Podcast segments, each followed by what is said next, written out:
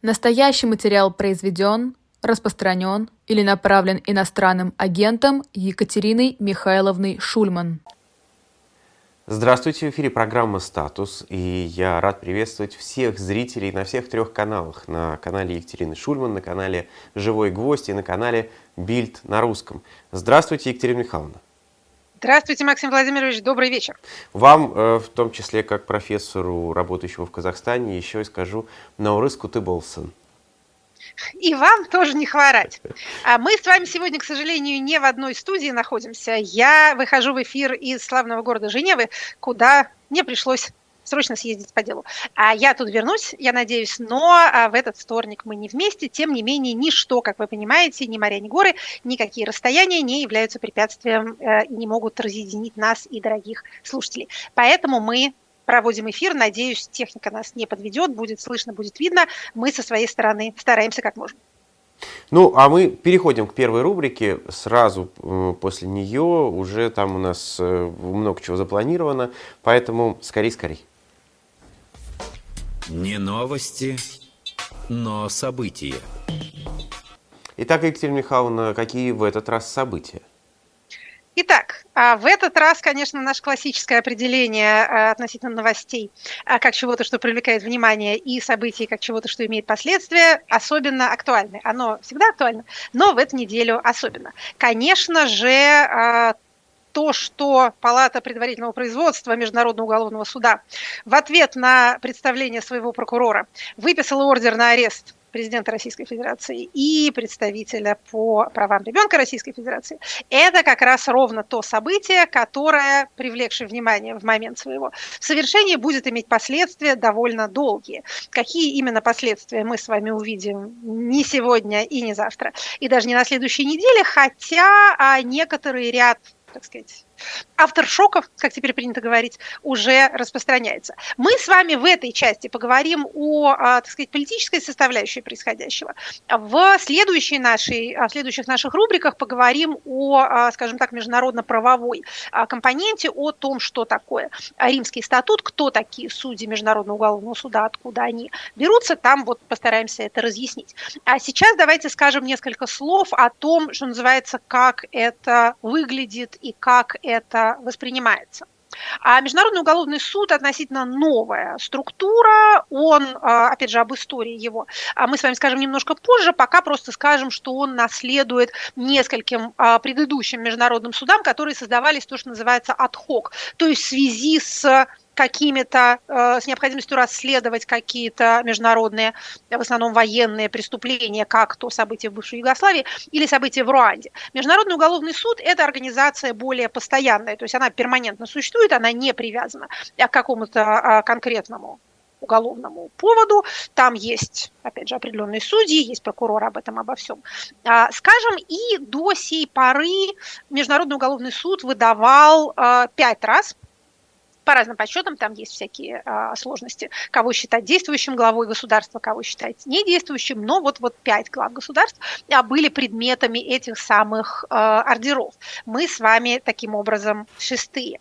А с точки зрения, скажем так, политической, конечно, это демонстрация отношения, скажем, аккуратно, значительной части международного сообщества к тому, что происходит в России, к тому, что Россия делает в Украине. Если говорить вот в тех терминах, скажем так, силовой политики, которая так дорога сердцам нашего руководства, то это такой, ну, достаточно оскорбительный шаг. То есть руководство России вписано в ряд э, стран, в ряд глав тех стран, которых иначе как failed state, особенно в общем и не назовешь. Мне кажется, еще что требует э, дополнительного осмысления, и вот в первом, так сказать, возбуждении от этих изумительных новостей, пока для этого не нашлось э, пространства, не нашлось времени, так вот требует осмысления выбор именно той темы, именно того предполагаемого преступления, по э, обвинению, по подозрению в котором, собственно, были выписаны эти два ордера. Это э, насильственная депортация, перемещение детей. Мы с вами об этом тоже говорили в наших эфирах и говорили о том, что это по определению международного права геноцидная практика. Геноцид у нас ассоциируется, естественно, в первую очередь с массовыми убийствами, и, и выражается он в массовых убийствах, но не сводится к ним. Так вот, насильственное перемещение гражданского населения, взрослых и детей, на территорию страны-агрессора, удержание их там, всякого рода насильственные перевоспитания, смена идентичности, попытка людей каким-то образом перевоспитать в другую культурную общность. То есть все то, что делается с целью, какова есть цель геноцида, то есть уничтожение группы, это геноцидные практики. В отличие от, скажем так, более откровенных геноцидных практик, а многих, как я видела, удивило, почему, собственно, почему вот именно к этому привязались, когда была Буча, когда были всякие другие мариупольские эпизоды, то есть можно было найти что-то такое более кровавое, потому что, как вот говорят даже и, скажем, независимые правовые эксперты, которые на эту тему рассуждали за прошедшую неделю, в случае с этим перемещением детей, ну, защите можно будет что-то сказать, можно будет какую-то систему аргументации выстроить. Вы, в общем, эту аргументацию слышали от российских официальных лиц неоднократно, что это, на самом деле, гуманитарная акция, а как, что их было бросить разве, что это сироты или новые сироты, или те, кто был в детских домах, вот их перевозят, там им создают лучшие условия, вообще их, на самом деле, спасают, никакой это не геноцид. Геноцид, а нечто совершенно противоположное. Я вообще, кстати, должна вам напомнить, что Международный уголовный суд это, – это не политическая инстанция, это не, скажем так, какое-то пропагандистское судилище. Это суд, он осуждает, но он и оправдывает. Были случаи, в том числе среди глав государств, которые представали, правда, уже перестав быть главами государств перед Международным уголовным судом и были оправданы. Вот на этом... Я не к тому, что… Да. Да, на этом месте давайте мы прервемся. Как это? На этой, на этой удивительной интриге. На Давайте этой интриге. Небольшую паузу. Паузу. Посмотрим рекламу, после этого снова в студию.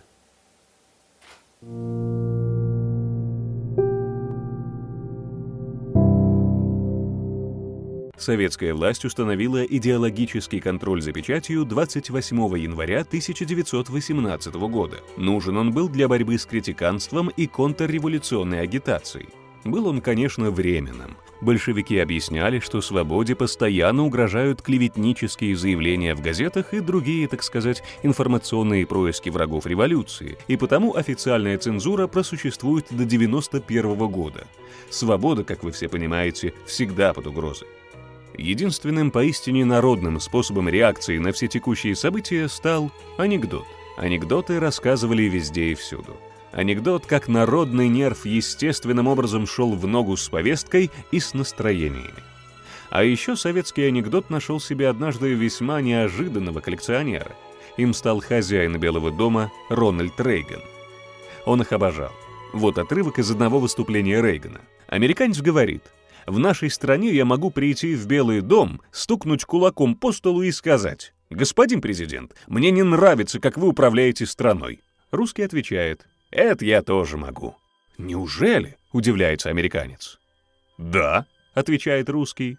«Я тоже могу прийти в Кремль, стукнуть кулаком по столу генерального секретаря и сказать: товарищ генеральный секретарь, мне не нравится, как Рейган управляет страной». Однажды президента США спросили, почему он так увлечен сбором этих злых шуток из страны Советов, на что он ответил: «Видите ли, это доказывает, что у советских людей отличное чувство юмора, а также весьма критическое отношение к своей политической системе. Я думаю, это такая форма самозащиты и даже психотерапии. А еще думаю, что русские отличные ребята. А вот коммунизм — это дрянь, в глубине души они это понимают». Прав был Рейган или нет, решайте сами, но смех — это точно одно из лучших лекарств от хандры. Современные кризисы или личные невзгоды — это всегда тяжело. Часто довольно трудно осознать, что как было, уже больше никогда не будет. С этим нужно научиться справляться, не разрушая себя, а становясь качественно другим. Что помогает не сломиться под тяжким грузом и внешними событиями? Хорошее знание и понимание себя, психологическая зрелость, устойчивость. Вот важный навык двадцать первого века – самоподдержка. Самоподдержка помогает понимать свои эмоции и цели, профессионально реализовываться, легко адаптироваться к новым условиям, тепло и бережно относиться к себе и своим потребностям. Наши партнеры из LifePractic создали онлайн-курс «У тебя есть ты. Самоподдержка в сложных ситуациях». LifePractic – это сообщество психологов разных направлений и методологов. Уже более пятидесяти тысяч человек участвовали в их обучающих программах.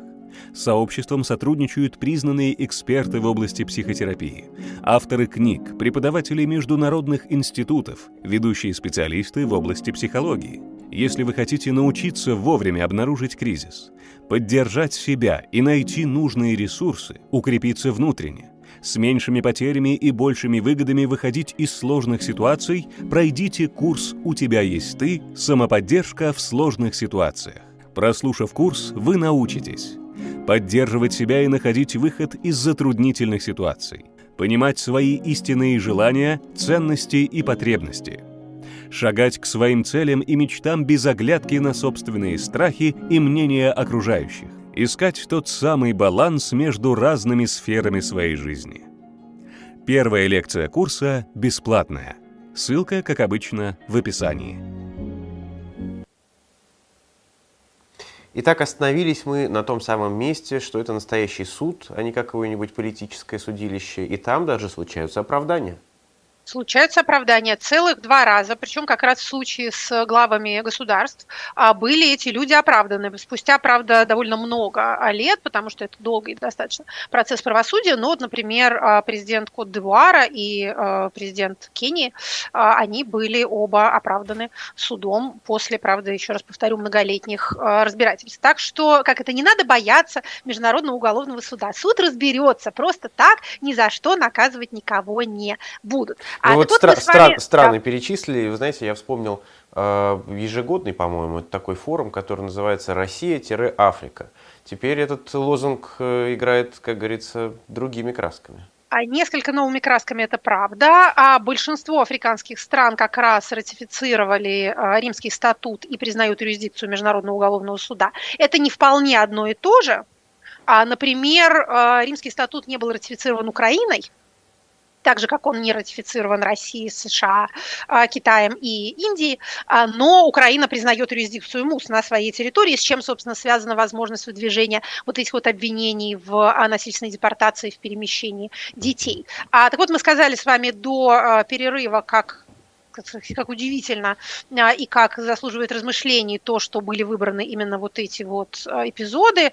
Конечно, то, что подельницей президента нашего оказалась Львова Белова, это тоже, что называется, не совсем было ожидаемо. Скорее мы могли предположить каких-то людей, которые скорее будут обвиняемы в военных преступлениях. Я помню, как ее назначали. Я как раз была на каком-то форуме, посвященном политике по отношению к аутизму.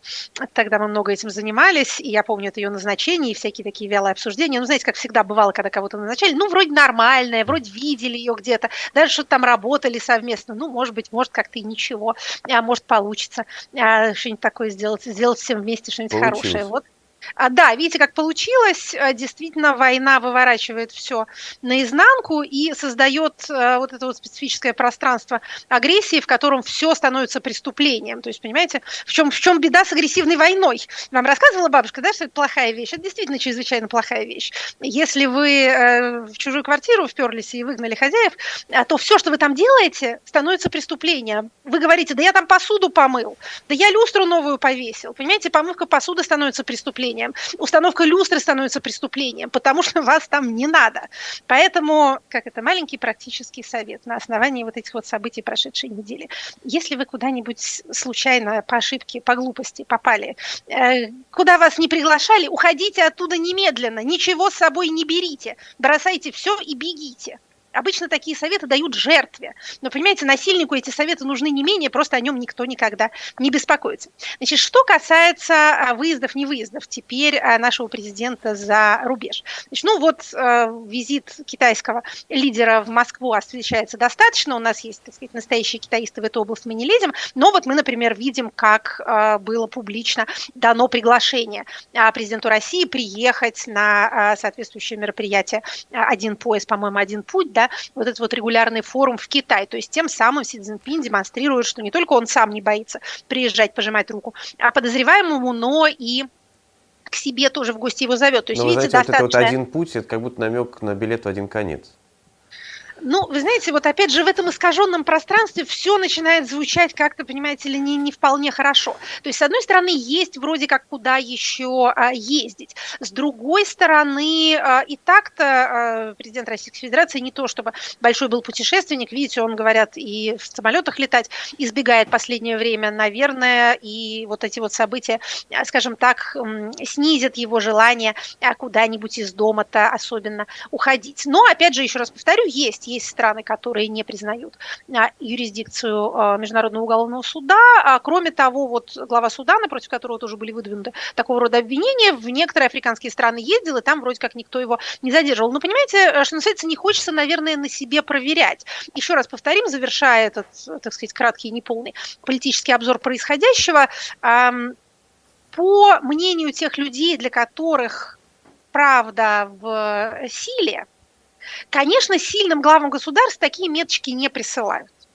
Вы понимаете эту логику, да? Мы ее не разделяем, но ее можно понять, если вы почитаете какой-нибудь такой лоялистско-патриотический сегмент нашего интернета, вы это увидите. Они о чем говорят? Они говорят, что вот смотрите, американские президенты творят, что хотят, бомбят, кого хотят, тюрьмы всякие подземные устраивают, и никто им никаких обвинений не предъявляет, а нам предъявляют. То есть, с одной стороны, эта логика работает в сторону «сами вы хороши», да, эти люди нас учат ковырять в носу, но это понятно, это уже такой привычный, отработанный дискурс. С другой стороны, у этого рассуждения есть следующая стадия, и, как мне кажется, сейчас наши бедные лоялисты на нее немножко выходят. Почему, рассуждают они, американским президентам никто не предъявляет никаких обвинений? Боятся, потому что. А нашего не боятся. Хорошо ли это? Кто же мы после этого, если вот всякие там, понимаете ли, международные организации нам могут вот такие оскорбительные, значит, присылать повестки, такие вот ордера. В общем, конечно, удивительно, как переворачивается этот весь разговор, как это одну пятницу в году иностранные агенты заносят в реестр тебя. Знаете, это как такой карнавал бывает. Каждую пятницу ты заносишь в реестр на агентов, но одну пятницу они поступают наоборот. Вот эти вот все рассуждения, которые до этого были о людях, которым заочно там выносятся обвинения или которых заочно арестовывают, ну и что ему будет, ну вот он все равно не в России или она, а вот теперь никуда не полетишь, а вот Казахстан выдаст, не выдаст. Вот теперь все эти замечательные рассуждения можно... соответственно, обратить и на главу государства. Да, опять же, смотря на это с публично-политической точки зрения, некоторый элемент десакрализации в этом, без сомнения, есть. Что будет дальше? Дальше посмотрим, но пока фиксируем, что называется, то, что произошло. Возвращаясь в пределы Российской Федерации, на которые Международный уголовный суд пока еще, над которой крылья свои не распростер. Значит, что у нас там происходит? У нас происходит довольно массовая рассылка повесток гражданам, которым предлагается сообщить сведения о себе, уточнить эти сведения и, соответственно, явиться в военкомат. Это пока еще не вторая волна мобилизации. Мы с вами, как вы помните, очень внимательно следим за всеми признаками такого рода. Это похоже на элемент а, вот этого создания электронной базы военкоматов, о которых мы с вами тоже говорили, которые по указу президента должны были, они должны были оцифровать свои сведения к концу две тысячи двадцать второго года, и до апреля две тысячи двадцать четвёртого года должна была быть создана, вот это должна будет быть создана, скажем, мы несколько путались во временах, электронная база всех призывников. Из этого, еще раз повторю, абсолютно не следует, что вторая волна мобилизации не может начаться завтра, послезавтра, в любой абсолютно момент. Тем не менее, пока так. В половине российских регионов зарегистрирована, зафиксирована довольно массовая рассылка этих самых повесток. В одном случае, в случае с Мариэл, власти в своем официальном об этом объявлении сослались на указ президента о военных сборах.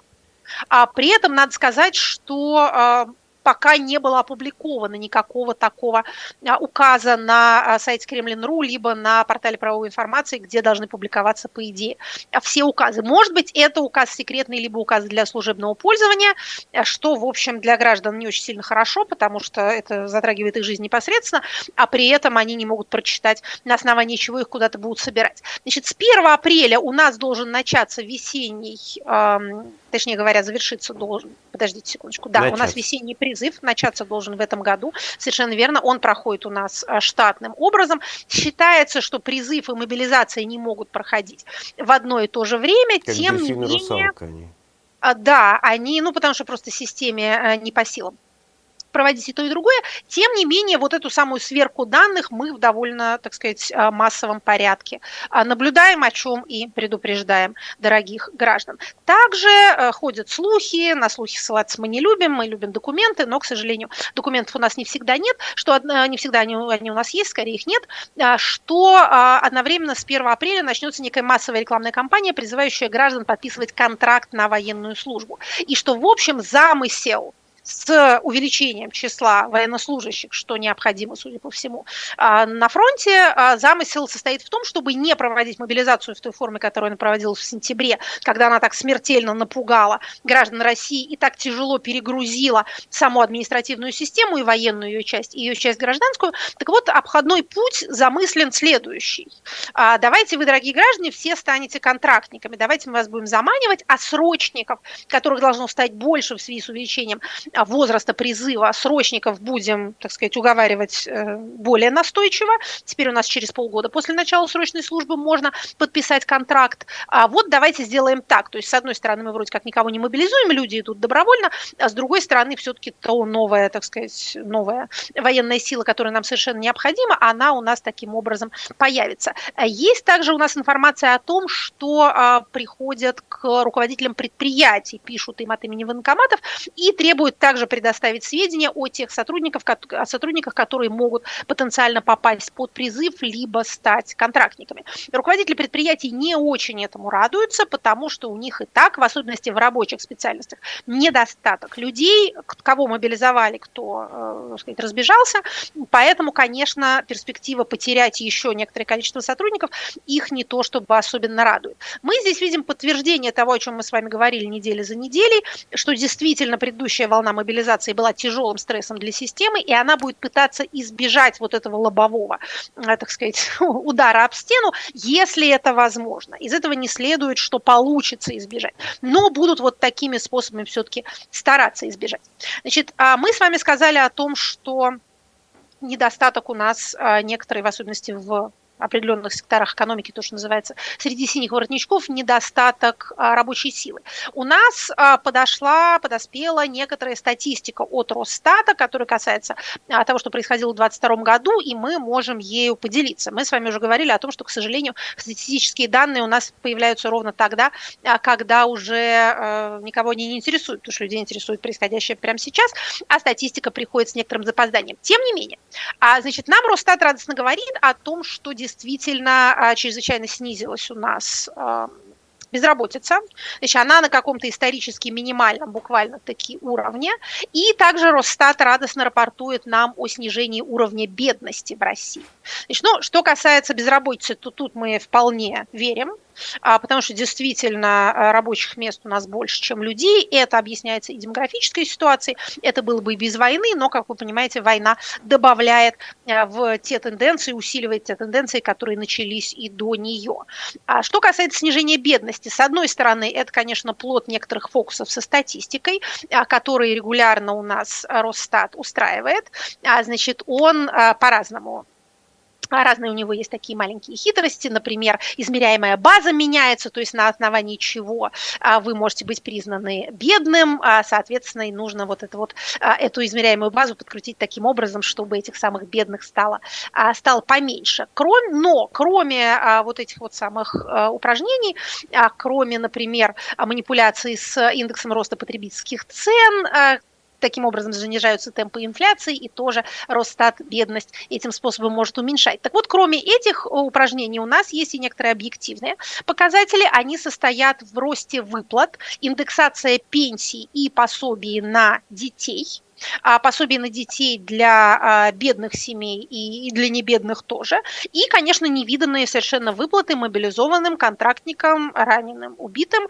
Это довольно большие деньги, которые, кроме того, достаточно таргетированно идут в беднейшие регионы, потому что оттуда люди охотнее записываются деньги для них важнее, жизнь им, так сказать, менее, менее дорога, стандарты жизни там ниже, и, соответственно, это беднейшие регионы, и туда же направляются эти деньги, они становятся, так сказать, менее, менее бедными. Если вы хотите более детально разобраться в этой ситуации, я вам советую слушать Наталью Васильевну Зубаревич, она об этом регулярно рассказывает, она вот как раз она пользуется... Была на «Живом гвозде» буквально данными. У меня в пятницу как раз, поэтому мы подробно действительно об этом говорили. Вот, я, я, слушала, я слушала этот самый эфир.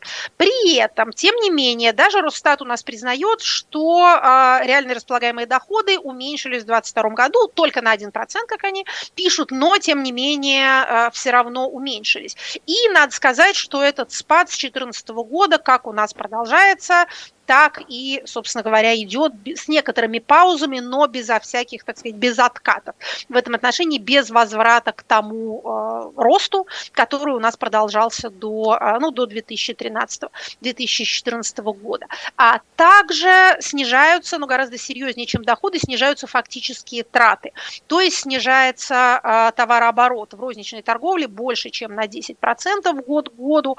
Соответственно, декабрь двадцать второго к э, декабрю двадцать первого. Это еще учтите, что двадцать первый год был еще ковидным, еще с некоторыми ограничениями. Соответственно, тут этот самый спад, он еще, еще очевиден. Далее, что еще нам э, симпатичного рассказывает, рассказывает Росстат?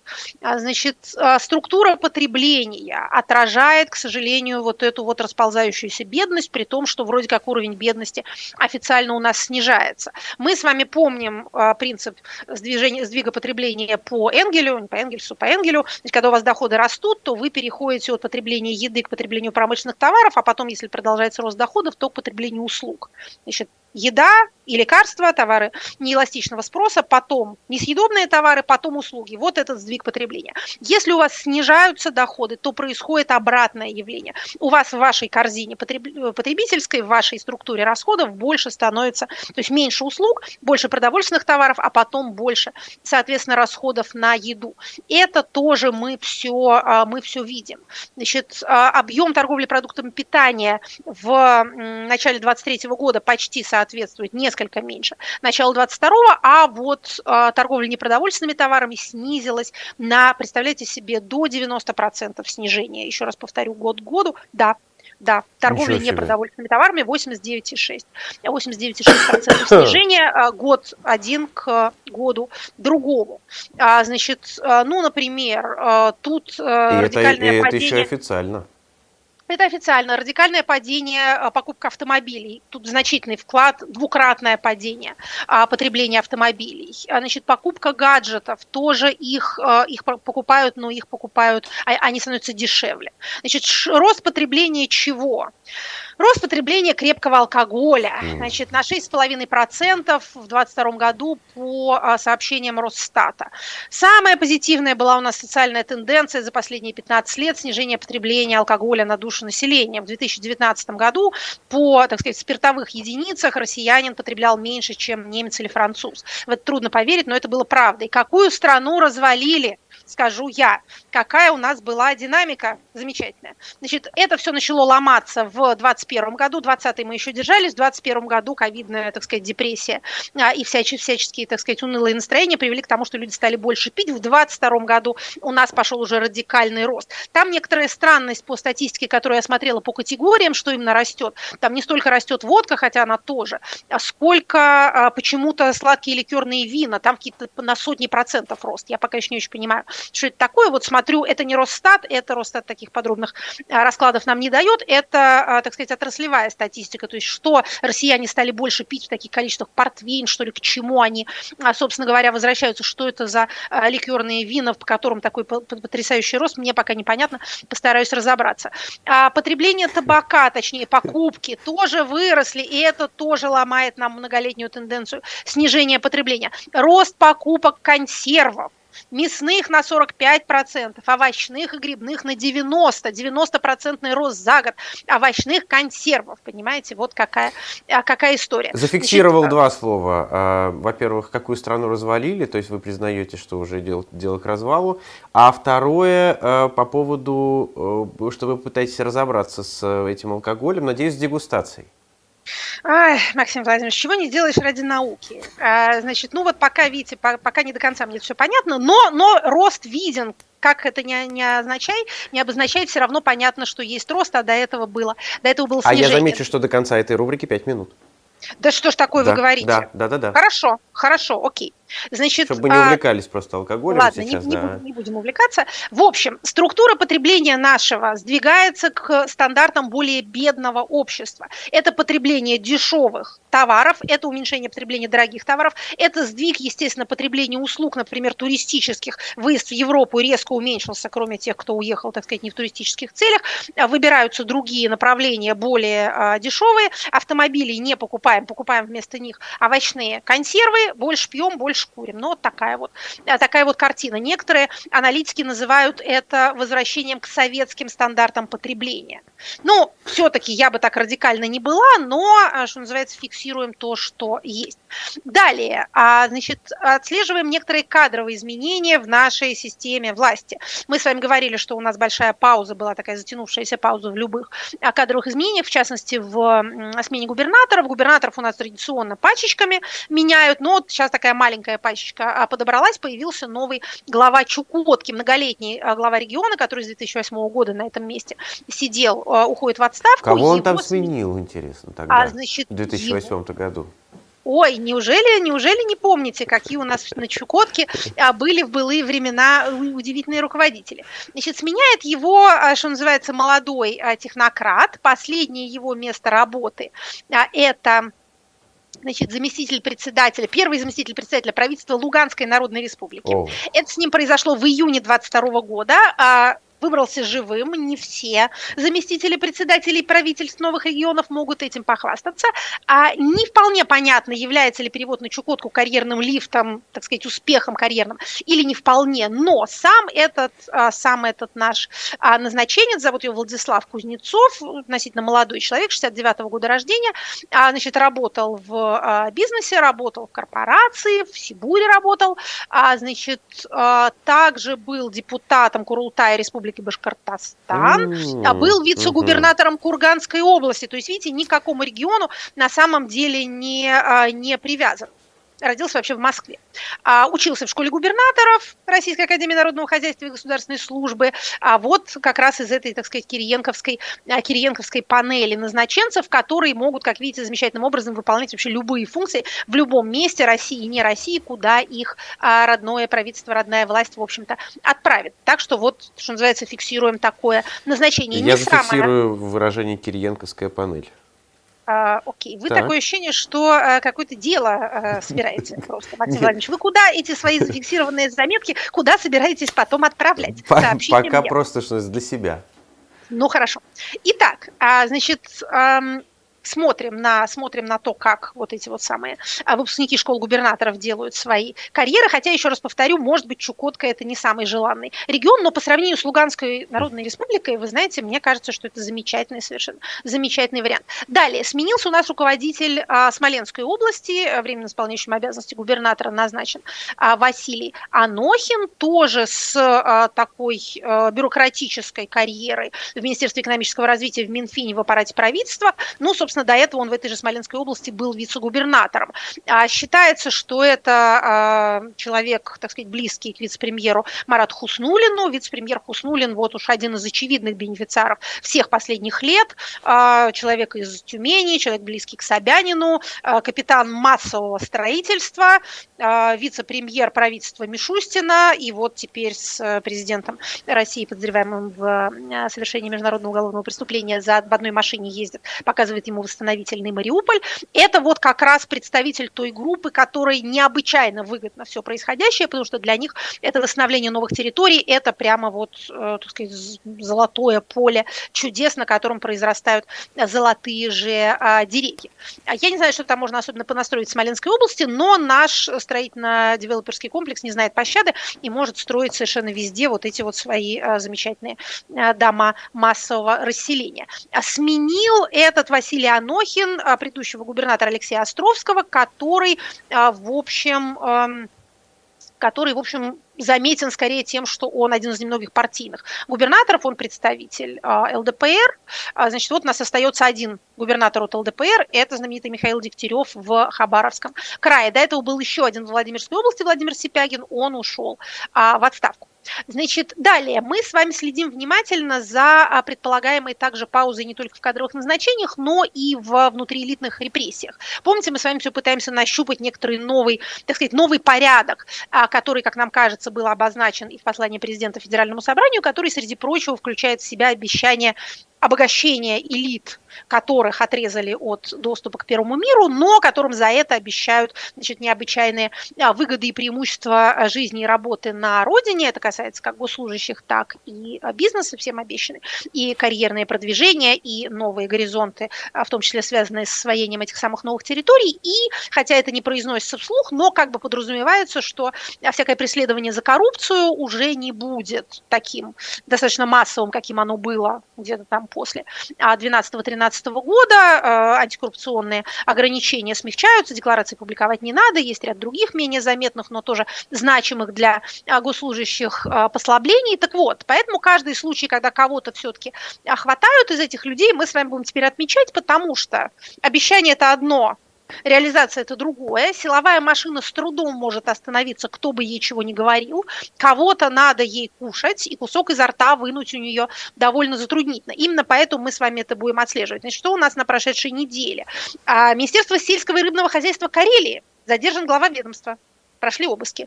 А там следственные действия продолжаются с ноября, то есть не то, чтобы это прям вчера началось, но, тем не менее, вот тоже отметим. Также, а благодаря депутату Хинштейну, разговорчивому, мы внезапно узнаем, что возбуждено уголовное дело в отношении заместителя командующего Центральным округом войск Росгвардии. Это вот уже прям силовики, Росгвардия у нас, как вы понимаете, воюет, несет потери, а вот там... Значит, возбуждено уголовное дело, если верить депутату Хинштейну, подозревается а, этот замкомандующего в систематическом получении откатов от компании, выполнявшей реконструкцию одной из воинских частей в Подмосковье. Ну, то есть вот такое традиционное, а, традиционное такое коррупционное преступление. Но, знаете, Екатерина Михайловна, пока... это, знаете, да, еще сопровождается да. тем, что как раз те, кто были посажены, довольно массово выходят по УДО. А, а вы кого-то конкретно имеете в виду? Может, да. пример какой-то привести? Да, могу так, привести примеры. Так. Ну, например, из своей, своего родного региона, помните, мэра у нас да. там сажали. Вышел по УДО? Помню. Вышел по УДО. Ага. Ну что ж, очень интересно. Они как это, не, не через записывание в частную военную компанию? Не добровольцем пошел? Нет, судя по всему. А то теперь же, знаете, сесть-то, в общем, не так страшно. Посидишь, выйдешь, полгода повоюешь и, значит, счастливо, ну, опять же, если жив останешься, и с руками, и с ногами счастливо выйдешь на свободу уже с совершенно чистой совестью. А то есть то, что мы с вами... наблюдаем. Это пока не очень высокоуровневые вещи, но, что называется, будем продолжать следить. Далее, последнее событие, о котором мы с вами должны все-таки сказать, самое это... Последнее. Самое последнее, и оно касается не России, это парламентские выборы в Казахстане. Казахстан переживает череду выборов, там прошли выборы президента досрочные, как это принято в Казахстане, и вот в прошедшее воскресенье состоялись выборы в Нижнюю палату парламента. Значит, это, как всегда, заслуживает отдельного, более подробного разговора, чем тот, который мы можем себе позволить. Вот сейчас... к концу дня вторника у нас уже есть некоторые результаты. До этого у нас были только экзит-полы. Пока скажем следующее. А прошли эти выборы по изменившемуся законодательству. Это тоже очень характерная такая для электоральных автократий традиция. Каждый выборный цикл меняются правила. Но в этот раз правила поменялись скорее в сторону некоторой их либерализации, чем наоборот, так аккуратно. Скажем, был снижен порог а, прохождения партий с семи до пяти процентов. Помним, что в России тоже такая же, а, такая же реформа произошла. А, несколько были упрощены правила регистрации партий. Благодаря этому две новые партии были зарегистрированы и приняли участие в выборах. Значит, кроме того, введена смешанная система. Это не пополам, как в России, а это семьдесят процентов на тридцать процентов, но, значит, выбираются одномандатники. Некоторое количество одномандатников тоже у нас будет теперь в парламенте. Значит, что еще здесь интересно? Судя по всему, у нас будет, сейчас аккуратно пока скажу, пять или шесть партий в парламенте, до этого их было три. То есть разнообразие очевидным образом расширяется. А считается, что среди этих новопоявившихся партий нет, так сказать, истинно оппозиционных, что это все какие-то варианты, так сказать, одной большой партии власти, но... Даже если это так, шесть групп лучше, чем три группы, потому что оставляет больше пространства для каких-то коалиционных объединений. Скажем так, побуждает э, ту партию, у которой нет очень определенного большинства, большинство сохранилось, значит, давайте главное, правящая партия заняла первое место, и она имеет больше пятидесяти процентов. В этом смысле как было, так и осталось. Но доля ее в парламенте уменьшилась на значительное количество мандатов по сравнению с предыдущим созывом. Соответственно, она может провести решение, потому что у нее больше половины мандатов. Тем не менее, для того, чтобы получить, например, конституционное большинство, ей надо с кем-то уже а, блокироваться. Наблюдатели ОБСЕ а, были на этих выборах и, в общем, как-то, что называется, одобрили а, происходящее. Что еще отмечу, как нехарактерное для стран Центральной Азии, это продемонстрированную низкую явку. Явка была, так сказать, официально объявлено как несколько превышающее пятьдесят процентов. Вообще-то говоря, центральноазиатские страны, они любят показывать высокую явку, как это любит и Беларусь, как это с недавних пор полюбила и Россия. То, что вам, так сказать, говорят, что явка у нас, в общем, не такая уж высокая, это, ну, как это, могут себе позволить, да, не опасаясь снижения легитимности результатов этих выборов. Другое дело, что явка на парламентских выборах, конечно же, для президентских автократий не так важна, как явка на президентских. Основная их легитимность там. Парламентская легитимность для них в значительной степени вторична. А, тем не менее, все же то, что а в Алматы, например, традиционно таком оппозиционно-протестном городе, а, эта явка была еще ниже. Она и на президентских выборах была низкой, и тут она была еще ниже. Это, что называется, мы тоже с вами отмечаем. Когда у нас будет состав парламента уже нам более будет ясен, мы надеемся еще вернуться к этому событию, а я его предложу Екатерине Михайловне прям да, отдельное да. интервью сделать э, на Ой, тему Казахстана, как хватит, мы с вами иногда хватит делали. Хватит ли у меня компетенции? А, ну, делали мы с вами по поводу конституционных изменений, делали. Да, ну и я тогда скажу, что завтра мы на Бильд на русском целый эфир посвятим выборам в Казахстане, там сорок минут будет Досым Сатпаев. И, вот э, это там... вот я буду слушать. Договорились. Ну, а мы переходим к следующей рубрике? Да. Отлично.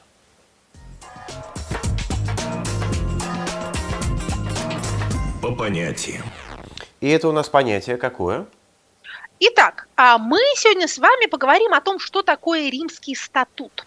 Смотрите, что такое Международный уголовный суд? Вы, мне кажется, за прошедшие дни достаточно наслушались, много.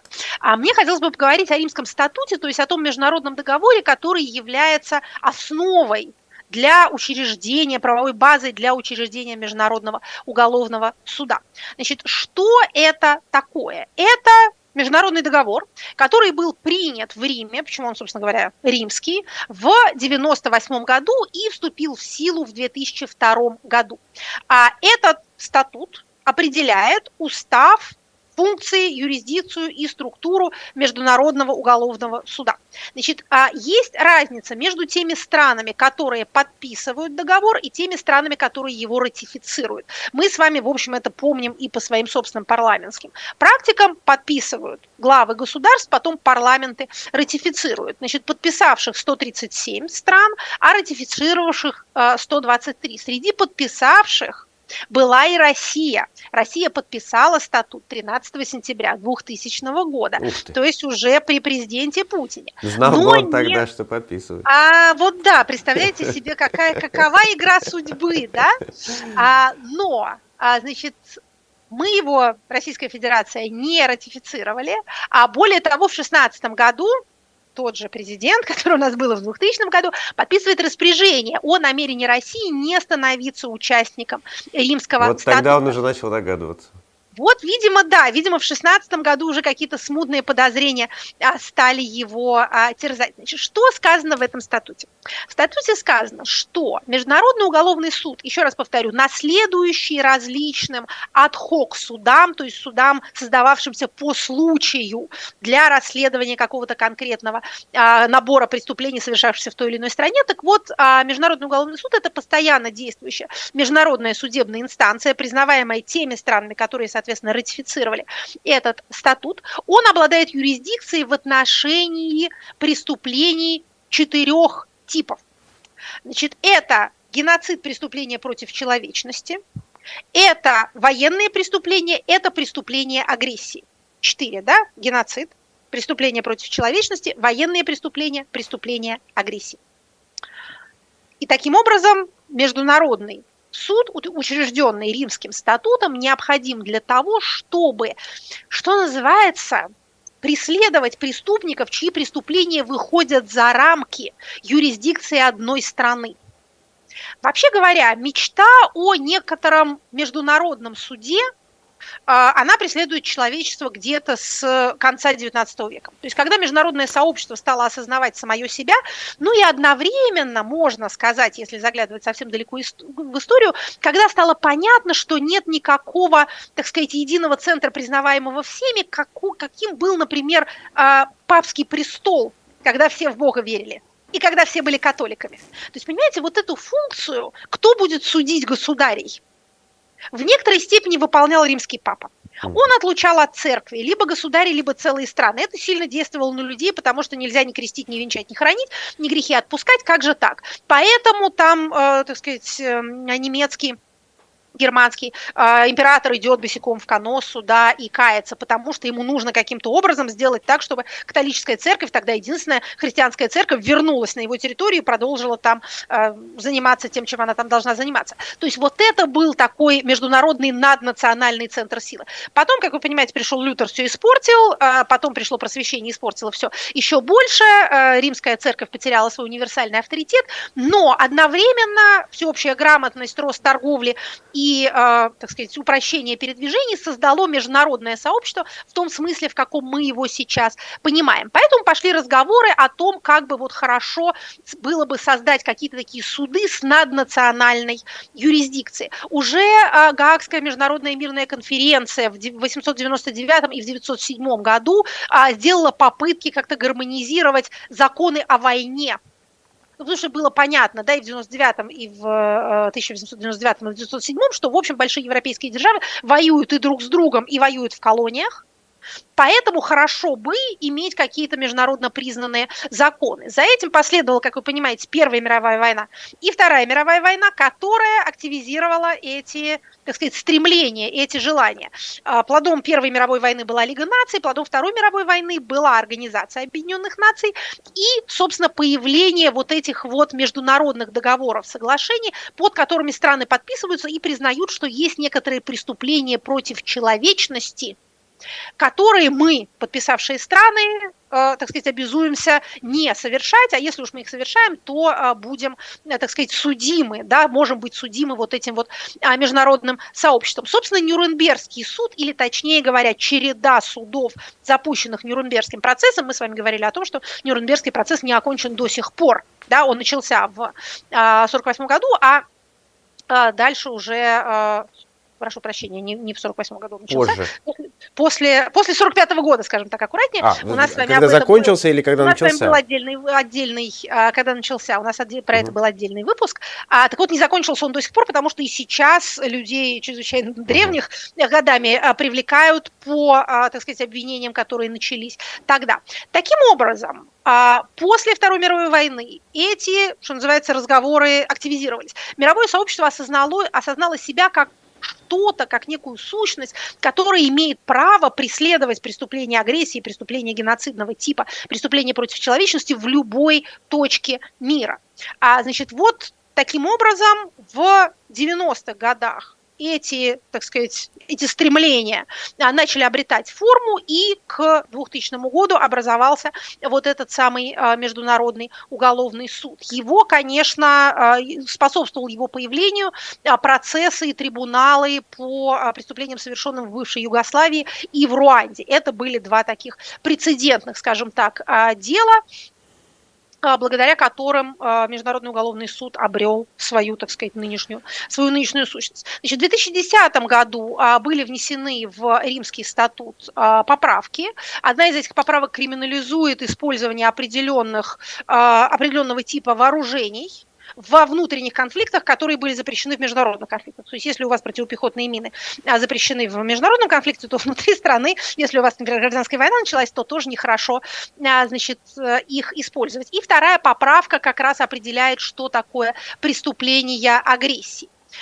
Таким образом, Значит, кто у нас ратифицировал, кто подписал, мы сказали, что их больше, чем те, кто ратифицировал, кто ратифицировал этот договор. тридцать три государства Африки, девятнадцать государств Африканско-Тихоокеанского региона, все государства Европы, все члены Европейского Союза, двадцать восемь государств Латинской Америки. Значит, из наиболее видных, так сказать, исключений мы, конечно, назвали уже их. Давайте еще раз назовем. Это Соединенные Штаты, это, собственно, Россия, это Китай и это Индия.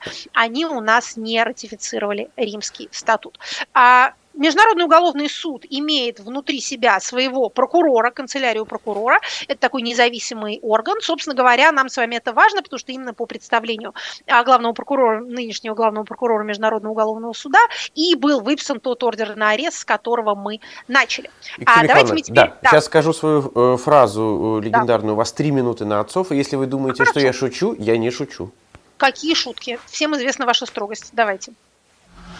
Отцы – великие теоретики и практики. Так. Итак, наши с вами коллективные отцы сегодня – это судьи Международного уголовного суда. Они нам интересны и как, собственно, члены этого международного органа, и как те люди, против которых Александр Иванович Бастрыкин велел возбудить уголовное дело. То есть, видите, они уже в некоторой степени герои России. Значит, смотрите, кто такие судьи уголовного, Международного уголовного суда, как им стать? Может быть, у вас есть какая-то такая карьерная, карьерная амбиция. Значит, наш с вами именно ордер по запросу прокурора одобрила, приняла решение о выписке этого ордена коллегии из трех судей. Они представляют три страны – Италию, Конго и Японию. Всего в Международном уголовном суде восемнадцать судей. Они избираются на девять лет. Избираются они ассамблеей государств-участников суда. Там есть разделение на региональные группы, каждая региональная группа имеет право на двух э, судей. Сейчас у нас трое судей э, из Восточной Европы, трое из Азии, четверо из Африки, трое из Латинской Америки, а пятеро из Западной Европы и других государств, то есть не меньше двух. А, значит, у нас есть э, эти, эти самые выборы, э, происходят по двум спискам. Партийный список и список одномандатников. Нет. Значит, это список А. Он включает в себя специалистов в сфере уголовного права, соответственно, людей, которые работали судьями, прокурорами, адвокатами. Список Б состоит из людей, которые являются авторитетами в специалистах в сфере международного права, международного гуманитарного права, прав человека. То есть два списка уголовников, как это называется на соответствующем языке, и международников.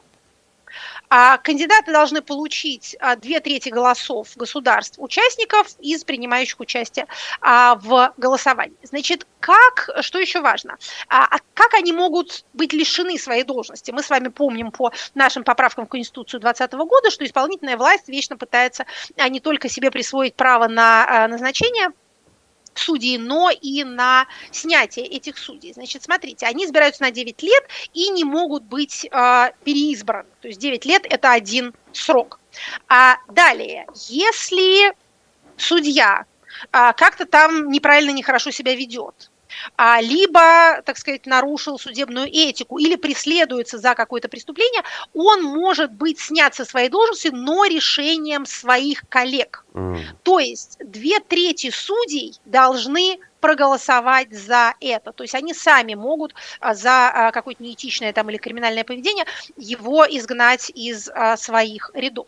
Значит, в суде есть президент. Это такая административная должность. Он выбирается, собственно, самими судьями на трехлетний срок, максимум два трехлетних срока подряд. То есть они все на девять лет, и плюс президента из своей среды они выбирают, они выбирают на вот этот самый трехлетний срок, и можно сидеть два срока. Нынешний президент – это Петр Хофманский, представитель Польши. Это, собственно, тот человек, которого многие из вас видели на видео, тот, кто объявлял о выдаче этих самых ордеров на арест и объяснял, почему это было сделано. Если вы не видели это, посмотрите. Это три минуты, надо признать, это довольно впечатляюще. Впечатляюще. Я когда это послушала, то, в общем, я услышала вот этот вот, так сказать, шум этой мельницы правосудия, которая мелет медленно, но очень мелко.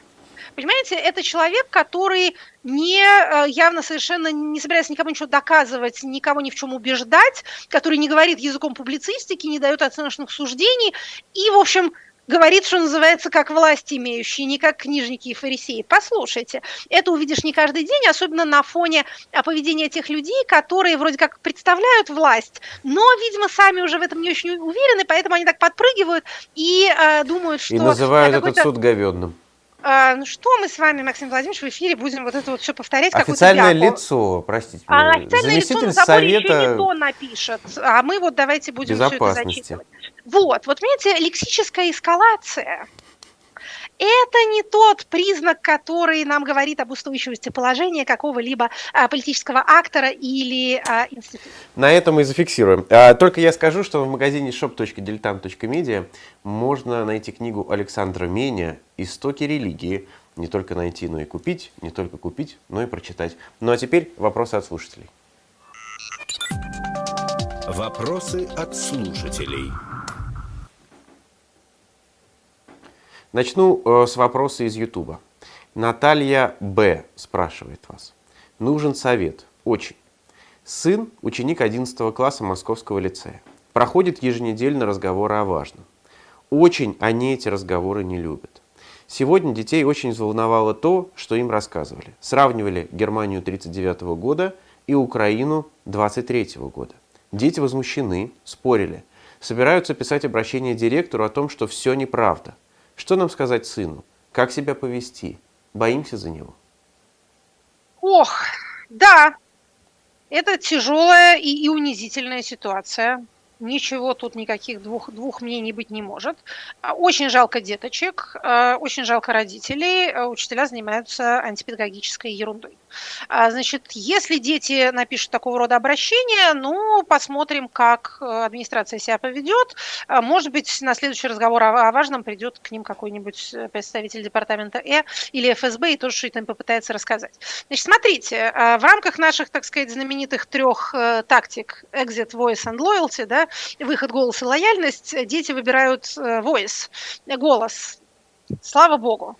Но а, имейте в виду опцию exit, опцию, а, так сказать, выхода. Опция выхода состоит в следующем. Это называется внеурочная деятельность, вот эти вот все а, разговоры о важном. Значит, вы пишете заявление на имя а, классного руководителя и на имя директора в эти два адреса и говорите, что внеурочной деятельностью ваш сын занимается в а, спортивной секции, музыкальной школе, а, кружке а, шахматном.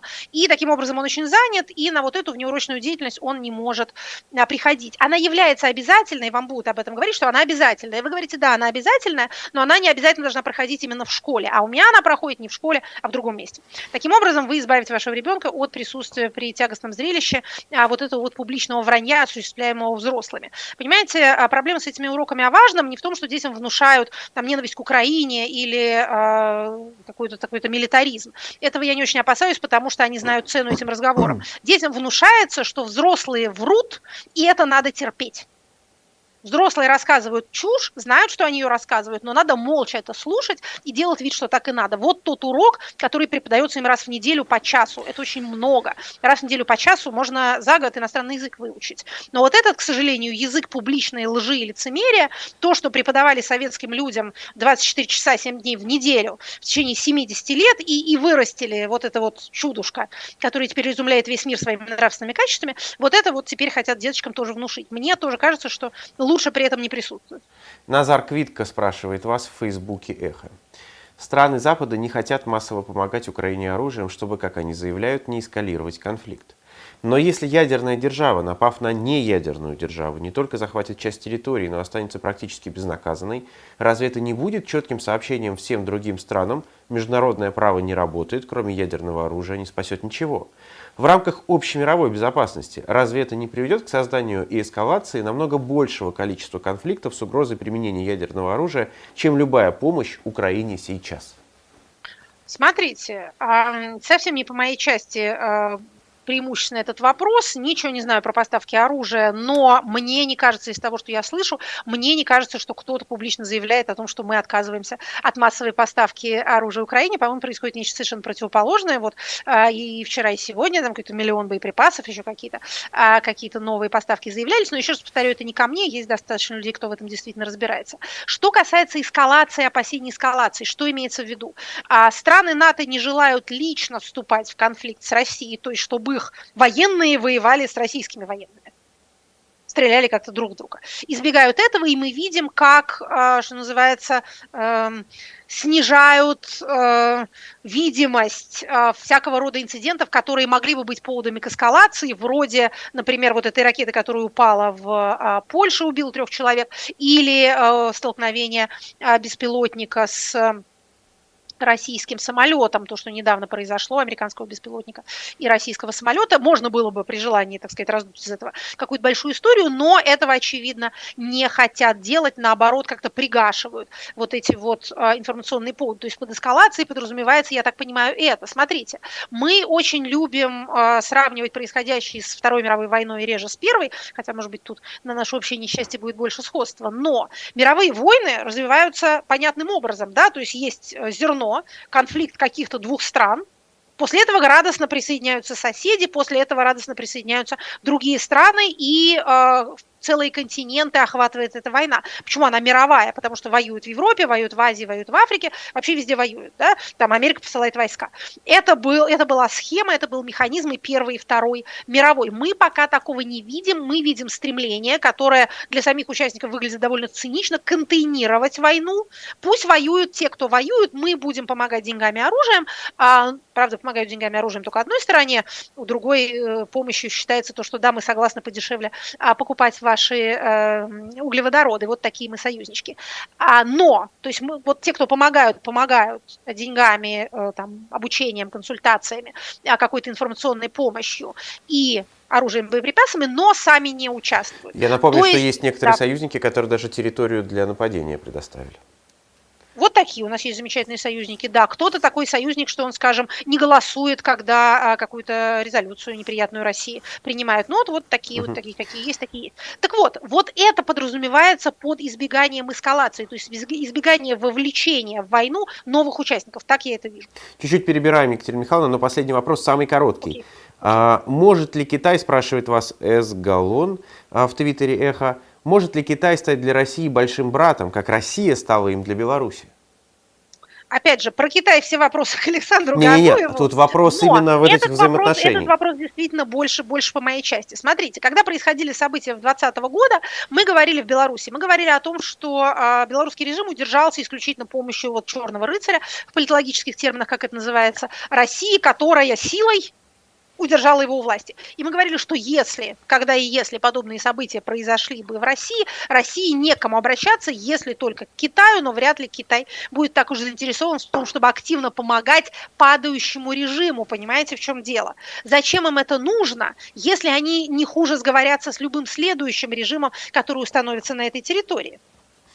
А Россия помогла Беларуси, потому что было ощущение, что любой, кто придет за Лукашенко, и если мы позволим, мы, Россия, так сказать, позволим Лукашенко быть свергнутым народным возмущением, то мы будем иметь дело с режимом с другой базой легитимности, которым мы, Россия, будем не так сильно нужны. Для Китая я не думаю, что эта же логика сможет сработать, если только нынешний режим не продержится еще десять-пятнадцать лет, за это время не станет полностью китайским вассалом, как Северная Корея, и тогда Китай будет владеть этой администрацией, временной администрацией Северной трубы, как по легенде это называется, на, на классическом китайском. Опять же, не поручусь, что это правда, но легенда такая существует. А, и тогда любое свержение этого режима будет, так сказать, порчей китайской собственности. Если так, то это возможно. Сейчас Китай может выступать частично, как, опять же, в этой же терминологии «черный рыцарь», поскольку он поддерживает Россию, платя ей деньги за ее нефть и газ, вот так вот скажем. Насколько Китай помогает России обходить санкции, мы не знаем. Это знают специалисты по санкциям, кажется, не до такой степени, как у нас это ожидалось. А, Максим, хорошая новость должна прозвучать. Тем более, что это, это хорошая новость по моей части, это никого не порадует, кроме меня, но меня это порадовало. Вернулись прямые трансляции заседаний Государственной Думы. По просьбе депутата Сарданы Авксентьевой, фракция «Новые люди», старые знакомые. Прекратились они восемнадцатого октября по причине выдающейся секретности, потому что спикер сказал, что враги пользуются тем, что они услышат. Пресловутая болтливость депутатов Государственной Думы, за которую я так их люблю, послужила, так сказать, основанием для этого ограничения парламентской транспарентности. И вот парламентская транспарентность вернулась. Еще раз повторю, мало кого порадует возможность наслаждаться красноречием депутатов Государственной Думы и тех, кого приглашают на пленарные заседания, но я рада, поэтому вы, дорогие слушатели, вынуждены радоваться вместе со мной. Больше транспарентности. Трансляции хороших и разных, открытость лучше, чем закрытость.